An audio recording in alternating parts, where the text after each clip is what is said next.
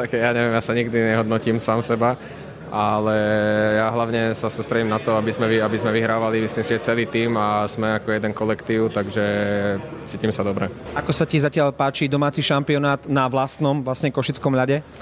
A je to úžasné, je to, je to sen, strašne super, užívame si to myslím si, že každý a pre mňa osobne je to strašne super zážitok a užívam si fakt každú sekundu na lade a každú chvíľu, čo som tu, proste je to, je to super.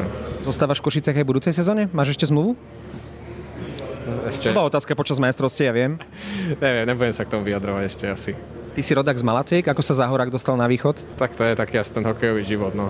To nikdy nevieme, kde sa ocitneme a, a ani sám neviem, ako som sa tu ocitol. Vlastne išiel som sem len na hostovanie na pol sezóny a nakoniec som tu zostal, páčilo sa mi tu aj, aj bola dobrá ponuka, takže asi, asi tak. Počúvam e, ten tvoj prízvuk, či je tvrdý záhoracký alebo východňarský. Čo viac používaš? Tak eh, tu som sa naučil, tu som sa naučil skorej viac ten, asi mám taký, takú východňarskú tóninu, ale, ale tým, že som aj žil dlho v Česku, tak som s tým mal veľký problém a myslím si, že aj mám a mám taký tvrdší asi, no, také slova. Aj si s teba robia niekedy spoluhráči srandu, že daj niečo po záhoracky? Ro- Robievali si, ale už nie, už nie, už to celkom zvládam si myslím, takže, takže v pohode.